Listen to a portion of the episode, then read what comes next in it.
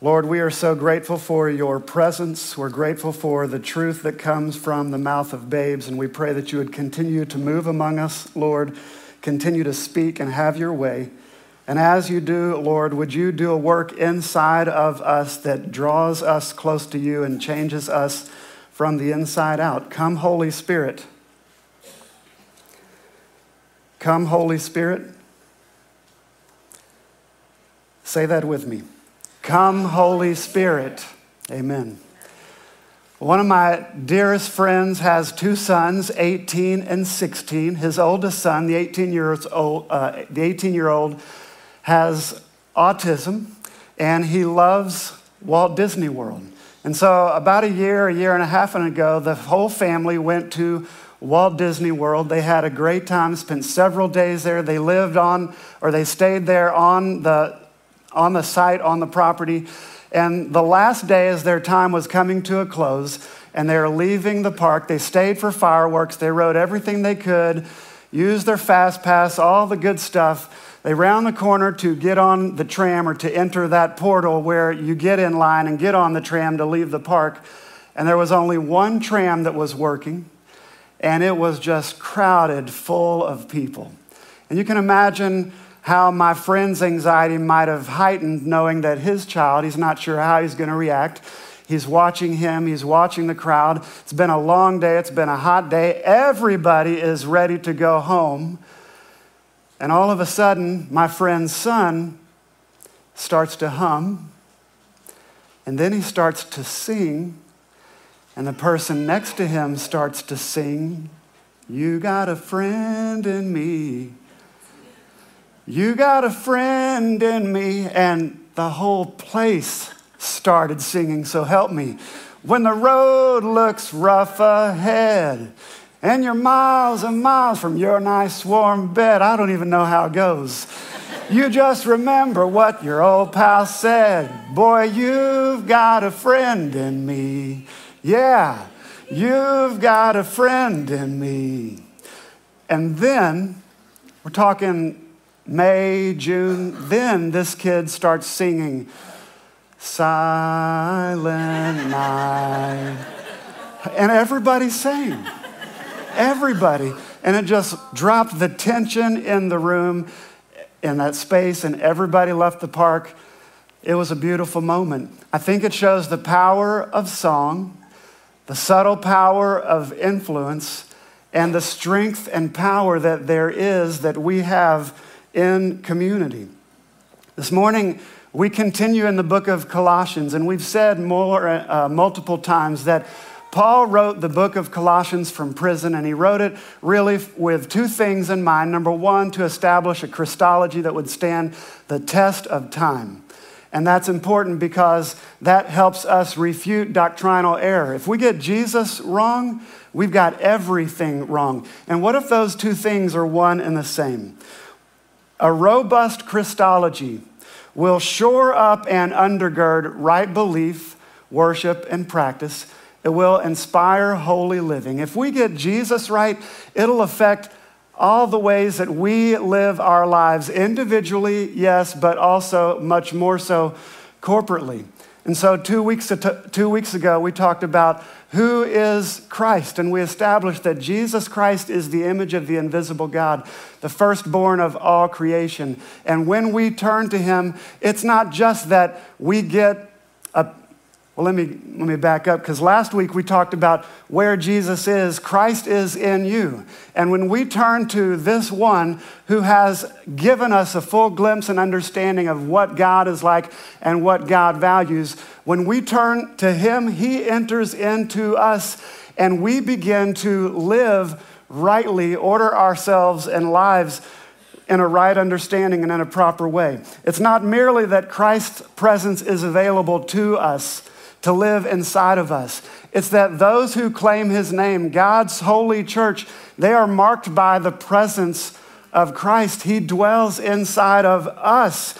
And that gets to the point of this morning's message. It's not just Christ in you, but it's Christ in us. Because when Paul wrote those words, Christ in you, you was plural. And he may as well have written Christ in you all. And if he were writing us here in East Texas, he might say Christ in y'all. Christ is in us as God's holy church. He lives and dwells inside of us. And if this concept, this idea is new to you, if it were a muscle, it would very much be grossly underdeveloped like mine are, if not completely atrophied. That's the way it is in most churches. Most of the programming in the local church is primarily concerned with getting people cared for, getting people connected, getting people educated, and all those things are good and right. But most of our churches are positioned for sociological purposes. The New Testament concept of community is primarily theological, it's not sociological. And so this morning, verse 1 began with Paul saying, Church, this is very important. I want you to get this in your head and in your heart. I want you to know how hard I am contending for you. I'm striving, I'm struggling, straining with everything that is in me, Christ in me, Paul saying, that we might get this. If Colossians were made into a movie, it'd be a pretty boring movie. But if it were made into a movie, these verses that we are in is the training montage. And if you've ever seen a Rocky movie, you know that Rocky experiences some element of adversity. And ultimately, it's usually his wife, Adrian, who snap out of it. And then he goes into some training. That's always my favorite part of a movie, only to win the fight in the end. Paul is saying that I am so burdened that you get this, hungry that you get this. And both Paul's message and his ministry is marked by this sense of urgency. And he gets to unpacking his purpose in Colossians 2 2. Grammatically speaking, this is one very long, run on sentence. It builds on itself, and it looks like in our English language that there are three points, but it's really driving to one and the same point. And I want you to know we could build a ministry, we could start a church, we could organize a movement around the truth that is Colossians 2 2. Paul's heart for this church that he's never even visited, his purpose in writing these people, first and foremost, is that the church be encouraged in heart and united in love. And that's not a bunch of different things that Paul hopes for the church. The New Living Testament says, encouraged and knit together by strong ties of love. The message translation says, woven into a tapestry of love that you can't break, you can't rip apart.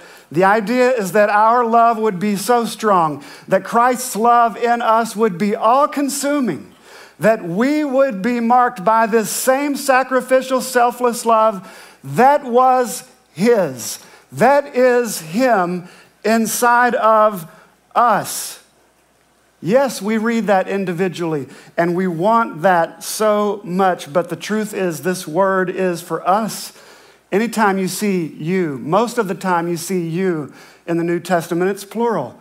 And so in this instance, we need to step back from the trees and see the forest as a single unit. I've never been out to California to see the redwood forest, but I know that there are trees that are 300 feet tall. And what keeps them strong when the storm comes is how intertwined and interconnected their root systems are. That's where their strength comes from, the way that they are so tied and bound to one another. And even better, those that are closest to the water nourish the ones that are further away. They share their resources with one another. The church works the same way. And it's not if we are intertwined with each other or when we are united in love, it's that we are strong and full of courage, knit together. We are the church, and there is one mind, Christ. There is one heart of flesh we are his body, and Jesus is our living head. Y'all, we are marked by holy love. And the next point builds upon this first. marked by holy love, so that we might have the full riches of complete understanding, an abundance of comprehension, complete riches, confidence in, in a word, better word, conviction. When Paul talks about full riches, he means to say, church, it's so important that you get this. This concept is so valuable, it's invaluable. He's making a case for the church. We are marked uh, by holy love. And the point he's making holy love, let me start over. Holy living is shaped and marked by holy love. You can read it. But it gets better because this run on sentence is driving to a point that we may know the mystery of God. There is a difference between knowing about community and really experiencing it.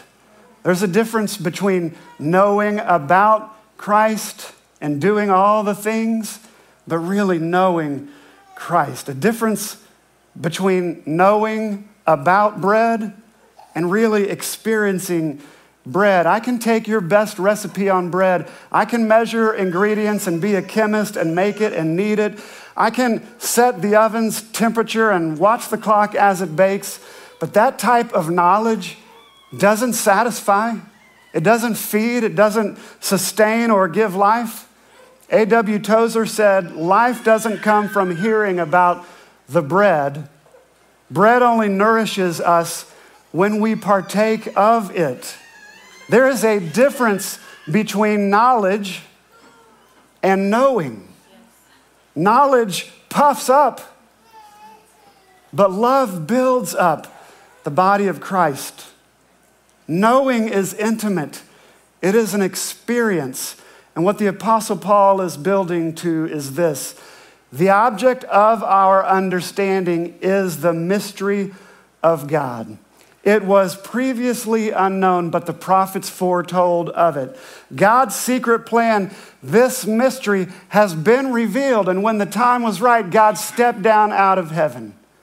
He lived and he died a brutal death, placed in the tomb. Jesus was raised from the dead. He ascended into heaven. And when he did, because he did, and he went from being right here on the outside of us to right here on the inside of those of us who claim his name. Jesus Christ is the one who lives inside of us. Sometimes I wonder if we've done a disservice to the church and only preached a gospel of half truth. Yes, Jesus' death on the cross for our sins is one thing, but his resurrection power for the living of our daily lives is everything praying to receive Jesus Christ, acknowledging my need, acknowledging Him as Savior. That is good and right, but it's only half truth if we leave it at that. We haven't preached the rest of the story, the whole of the gospel, where Christ has died. Christ is risen. Christ will come again. And so in our baptism, we have died with Christ. And as we come out of the water, we are raised to new life. What if at our next baptism, we get down into the pool and we lower the kid, the child, the adult. You have died in Christ.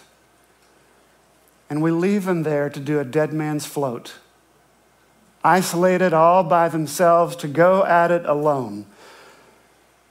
But I wonder if that's exactly what we preach and what the systems we have been tapping into and utilizing have created. Church, the power that flowed through Christ that, that raised him from the dead, it, it enables us to live holy lives, to experience holy love with and for each other. That same power that was at work in Christ when he was raised from the dead is at work in us. And we don't get there overnight. We don't go from zero to 60 instantaneously. I'm in a group of pastors who've been working collaboratively on this sermon series. J.D. Walt is a part of that group, and he said, This journey that we are on is a journey of attention and attunement, where we are paying attention to God and we are attached to one another, in tune with one another and in tune with God. who is striving with all of his energy that is so powerfully at work within us. And I'm so sorry that we've made the gospel about sin management and behavior modification. Just, just try harder, do better. It's okay. We've left each other to do a dead man's float in the water. And that's exactly why the church is where it is today. I want to say two things real quick, quickly. First and foremost, Jesus did not die that we might be neat Christians that we might have a, a good and decent life. Jesus died and he is better than life, and he wants to take up residence inside of us, inside of me. And that's the other thing. It's not about me and it's not about you, it is all about us. Christ getting inside of each one of us. What would my life look like if Jesus Christ were in it, walking around in my shoes? Church, what would the city of Tyler look like if Jesus Christ were in this place, inside of us, walking around Smith County, Tyler, Texas, into the world? It might be incredible. Holy dying is required so that we might experience holy living and that is only shaped and formed by holy love. As I put this message together, I've also put a, a funeral message together for a dear friend of mine named Bob Bandy. And on Friday, we celebrated his life.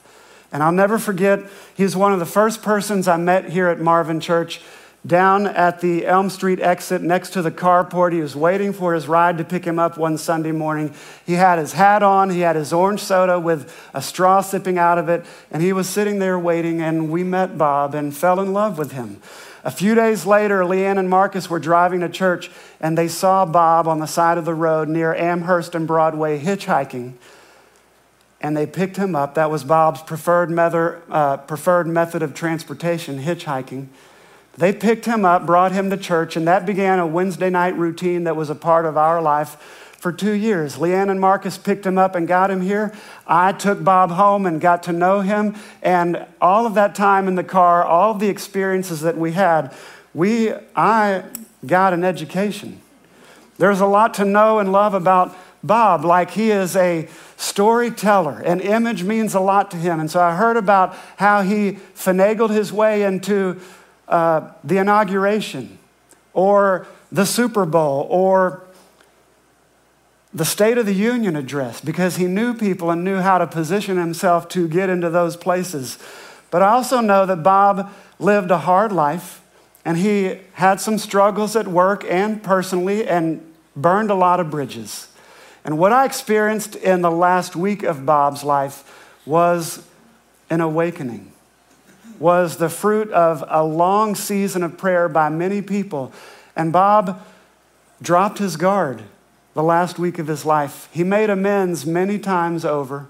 He asked people for forgiveness. He told them that he loved them. We talked about the resurrection. He was sure as he could be that Jesus Christ died for him and that he was going to spend an eternity with him. In Bob's last days, there was fruit. And you know that that seed that was in Bob and produced that fruit, that seed had been inside of him for a long time. And I think Bob would say to us, if he were here, don't wait for the last week of your life. I think Jesus would say the same. Don't wait don't waste your life. Holy dying and holy living is shaped and formed by holy love. Church, we don't have a content problem. There is a lot of material out there. You can watch things online, get involved in a class. We don't have a content problem, we have a connection problem. And we've missed completely what the church is all about and what it's supposed to be. The body of believers intertwined stronger than any root system, connected to our living head, which is Jesus, experiencing his holy love at work inside of us, and that is not sociological, it's theological. It's the reality that is the body of Christ. You might go to church and check the box. God wants us to be the church, and my heart for us is that we might be friends with Christ, connected to Him, with friends in Christ. That we might go deep with each other and be real with one another in the context of community. That we might find a few people that we can take the mask off and be real with, known all of our secrets and all of our struggles and all of our successes, that we might experience the power that is the resurrection of Jesus Christ and changes everything about everything, each and every one of us. It's not individual, it's corporate. It's not about me, it's about we. And I pray that this morning we run to Jesus and experience his holy fire at work in us because he wants to set our hearts on fire with holy love.